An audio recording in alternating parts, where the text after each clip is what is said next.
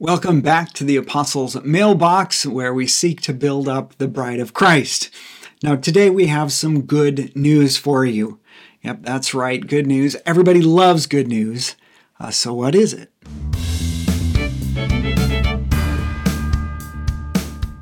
The good news we're talking about today is what Christians often refer to as the gospel. What is the gospel. If you've been around churches, around Christians long enough, you might have heard somebody say, "Well, I like uh, I like it when pastors preach the gospel," or "Do you know the gospel?" The gospel uh, really is an English translation of a Greek word that simply means good news. But often when Christians use this word, we capitalize the G uh, to, to refer to it as a specific, a very specific set of good news. And so today I think a, a reminder is in order of what that good news truly is. There are many things that you could hear that are good news, right? You get to work and your boss says, hey, you've got a raise. That's good news. Uh, your wife says, We're pregnant. That's good news. Uh, your kid says, I got an A on my report card. That is good news. There are many good news proclamations that you can have. Uh, but in terms of Christianity, there's a very specific set of good news, uh, and that sometimes I think gets overshadowed in our churches um, because the good news sort of gets seen as a, starting place, but then we move beyond that and we do many church things and we get wrapped up in many church ideas, more many Christian religious ideas uh, that cause us, if we lose sight of the gospel, of the the, the real big good news, uh, they cause us to sort of get misformed uh, in our Christian development. And so I wanted to look at Second Corinthians uh, chapter 5 today with you because the Apostle Paul in Second Corinthians 5 uh, sets out this good news and in a way that, um, yeah, it speaks for itself. So let's look at Second Corinthians 5. I'm going to read here in the English Standard Version as I usually do. It's a pretty uh, reliable translation of the Greek. Um, which is what this letter would have originally been written in. Uh, but I've got the NIV here as well, if you want to peek at that. So, uh, first, Second Corinthians chapter five, beginning in verse eleven, Paul writes. He says, "Therefore, knowing the fear of the Lord, that is, having in in our mind this idea that God is righteous and He is holy uh, and He will judge wrongdoers. Uh, he says, We know that fear of the Lord. We know that He's somebody not to be taken lightly. And so we persuade others. Uh, and he's defending himself in his apostolic ministry. He says, What we are is known to God, uh, and I hope it is known also to your conscience. He's, he's saying, um, God knows who we are and what our job is because he gave it to us. Uh, and so we're not really concerned, he said, verse 12, we're not commending ourselves to you again, uh, but giving you cause to boast about us. Uh, so that you may be able uh, to answer those who boast about outward appearance and not about what is in the heart. And, and what's happening here is that there's sort of this uh, Paul has been accused of not being a legit apostle, and some of these other super apostles are out, and they call themselves super apostles. They're out doing amazing things. And then Paul says, if you, if you want to understand, uh, who we are and what we've done. Um, I'm to I'm to tell you these things that we have done. What God's calling for us is. And God already knows it. Uh, we don't feel like we have to prove to yourself that we're worthy of this uh, respect, but we were, we are going to tell you something so that when you're talking to others about us, you'll have ammunition, perhaps if it, if if you want to look at it that way. And so in verse 13, he says, If we are beside ourselves, it is for God. If we are in our right mind, it is for you. There's something going on here with this uh, sort of apostolic calling where uh, Paul does things that the world sees are crazy. They think they're crazy, really. Um, and, and Paul says, Well, what God asked me to do, that's what I do. And so, um, and then he says, uh, if we're in our right mind, of course, if we're talking logically, if we're if we're trying to make things clear and and and understandable to you, it's for your sake. And then he, he makes this point. He says, For the love of Christ controls us uh, if, if you look over in the NIV, you see this word compels us. Sometimes you might be more familiar with the translation that says the, the love of Christ compels us. And, and why does the love of Christ uh, push us on and call us to do these things? And it's this He says, Because we have concluded this, we know this, we are convinced that one has died That is, Jesus has died for all, therefore all have died. So, everybody who is in Christ, Paul has this picture, which is quite a remarkable statement that as Christ died, then our deaths were actually um, enacted in the death of Christ on, the cross. And so when he died, uh, we who are with him also died. Our, our sin penalty, our, the, the, the punishment of death that we deserved, was satisfied on the cross. And so he says, because he died then, uh, because he died for all, uh, he says, then the, the purpose of this, the result of this, is so that those who live might no longer live for themselves, but for him who for their sake died and was raised. And so you have to understand right here that, that Paul is saying Jesus died for you and your death was paid in him, right? And, and so as a result, your life, literally the old life, it's over.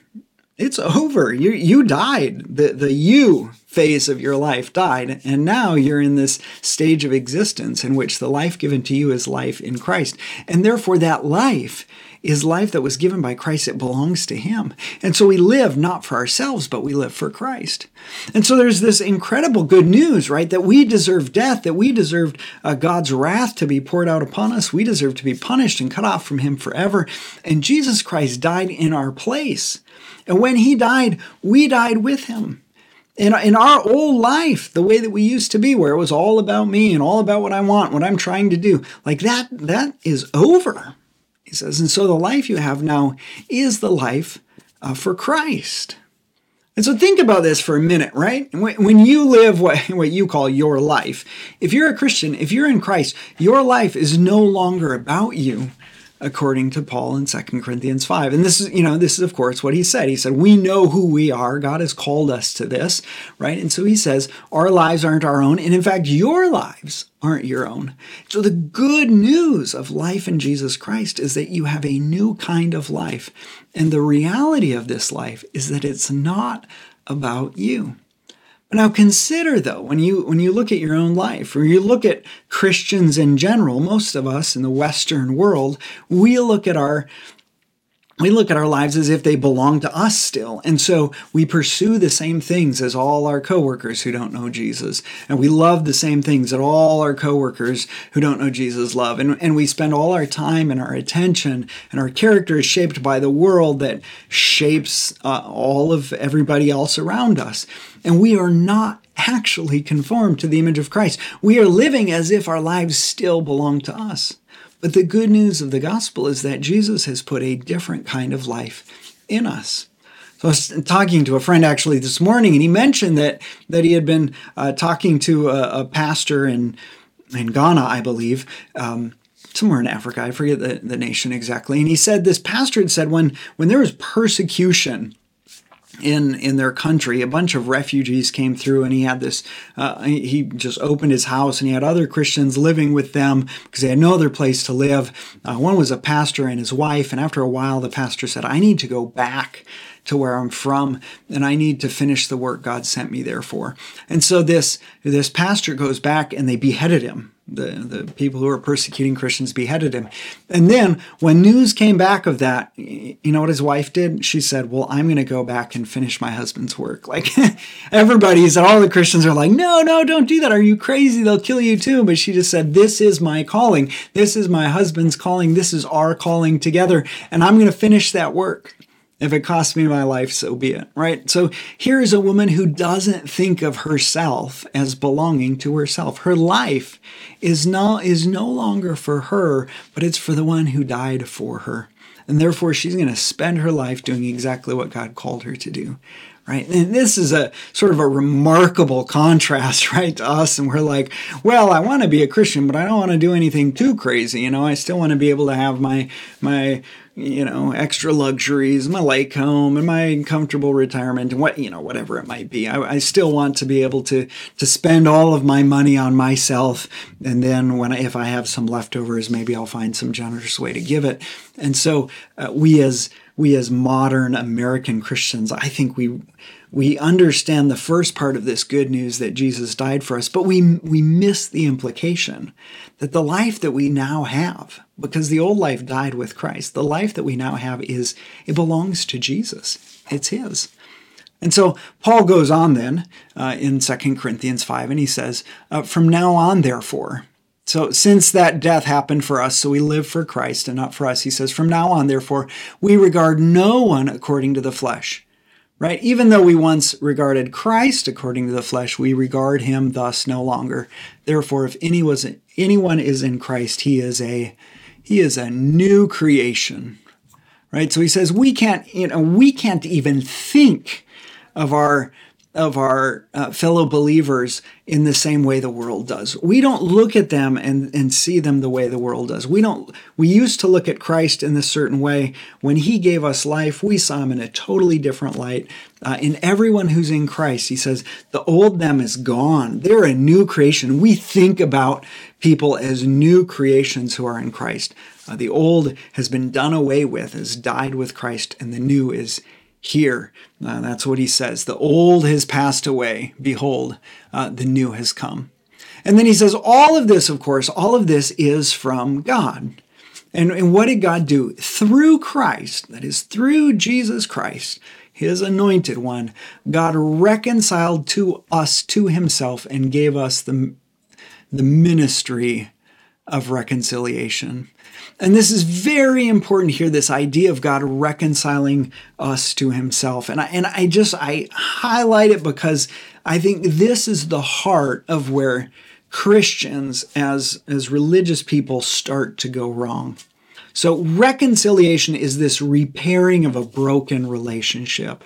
It is, it is the defining characteristic of the good news, which is that we were, our relationship with God was broken. When we sin, we're cast out of God's presence. We're his enemies. We're by nature objects of wrath, the Bible tells us.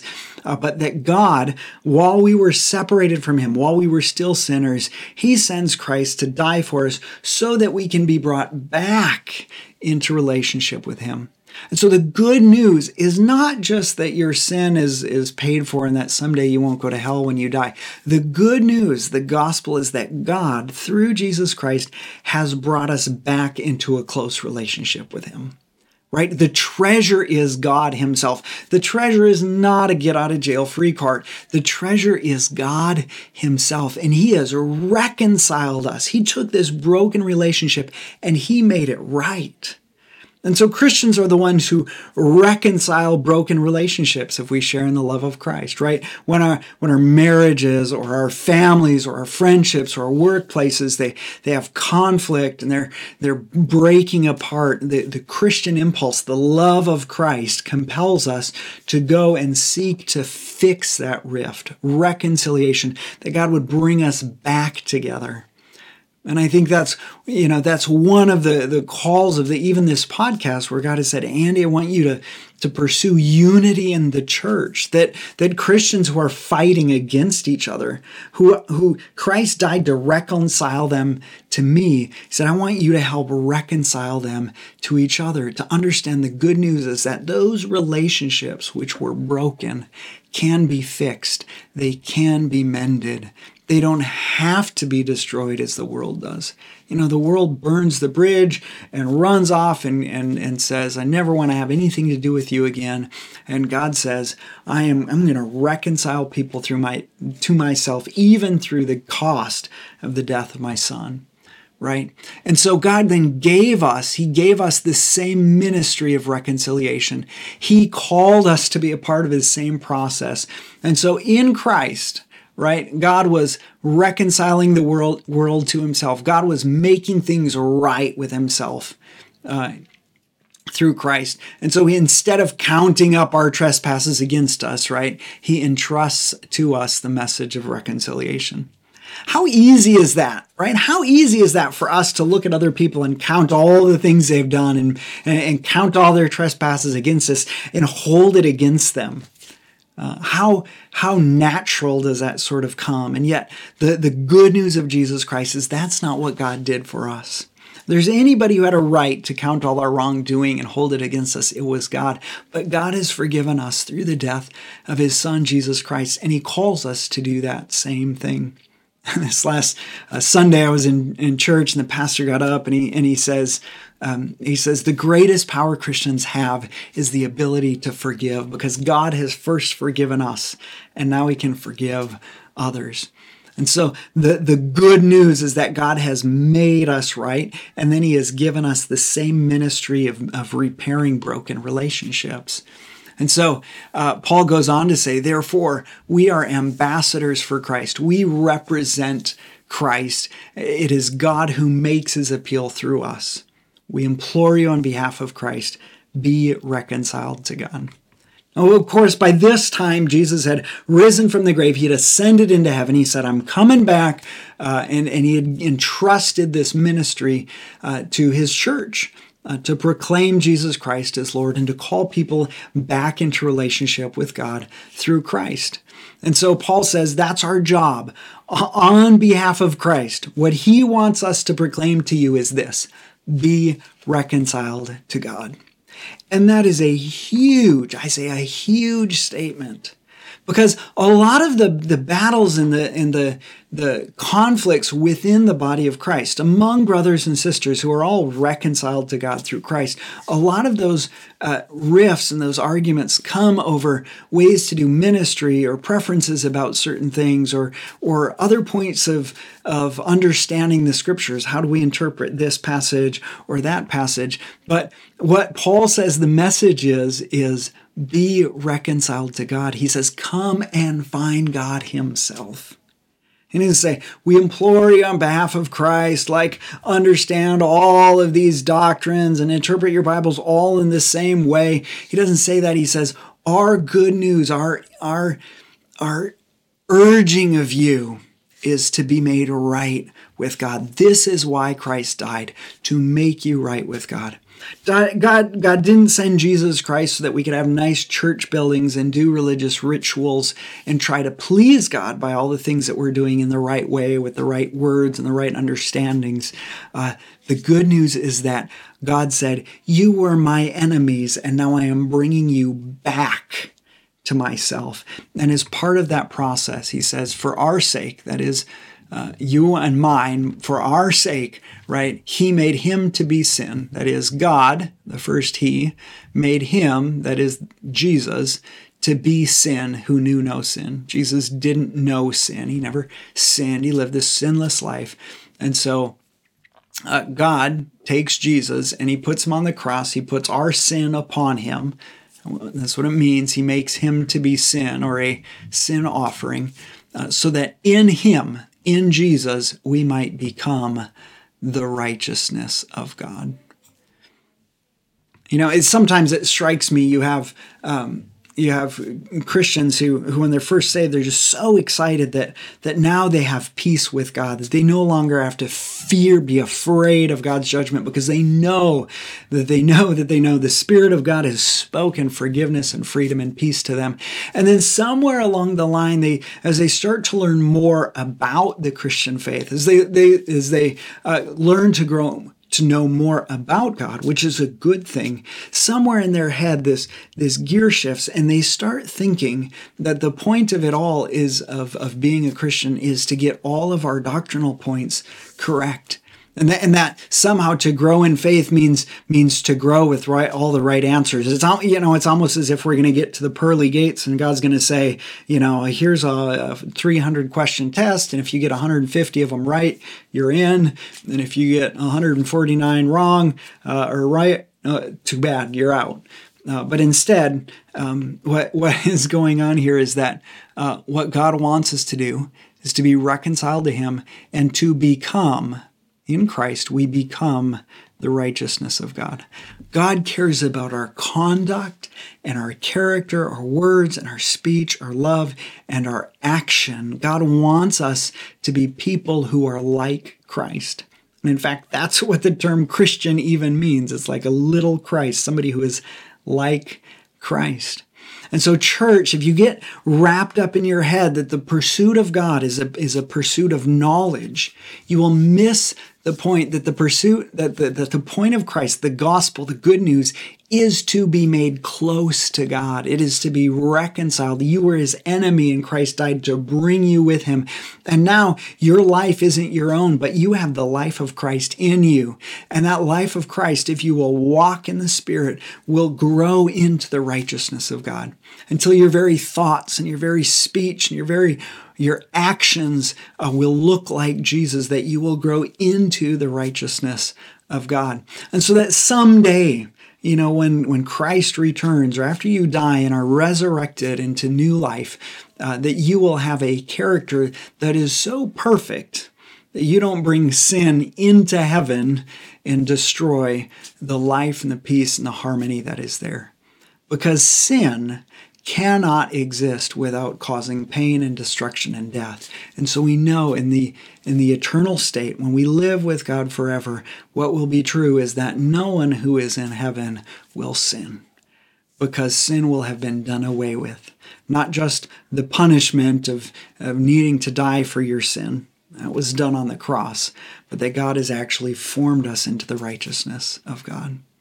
And so you can take a minute back and step back here uh, today and just say this. Remember this, right? Our goal, our desire, the good news is that God has reconciled us to himself. He has made us new creations. And now his desire for us is that we wouldn't live for ourselves, but that we would live for Christ. And so that all of us might become the righteousness of God. And if you're tempted, in your own understanding of Christianity and what it means to be a Christian or grow as a Christian, if you're tempted to think of that in terms of knowledge and understanding versus relationship and character, come back to the gospel. Come back to the good news. Yes, indeed, God has revealed many things to us by His Word through His Spirit.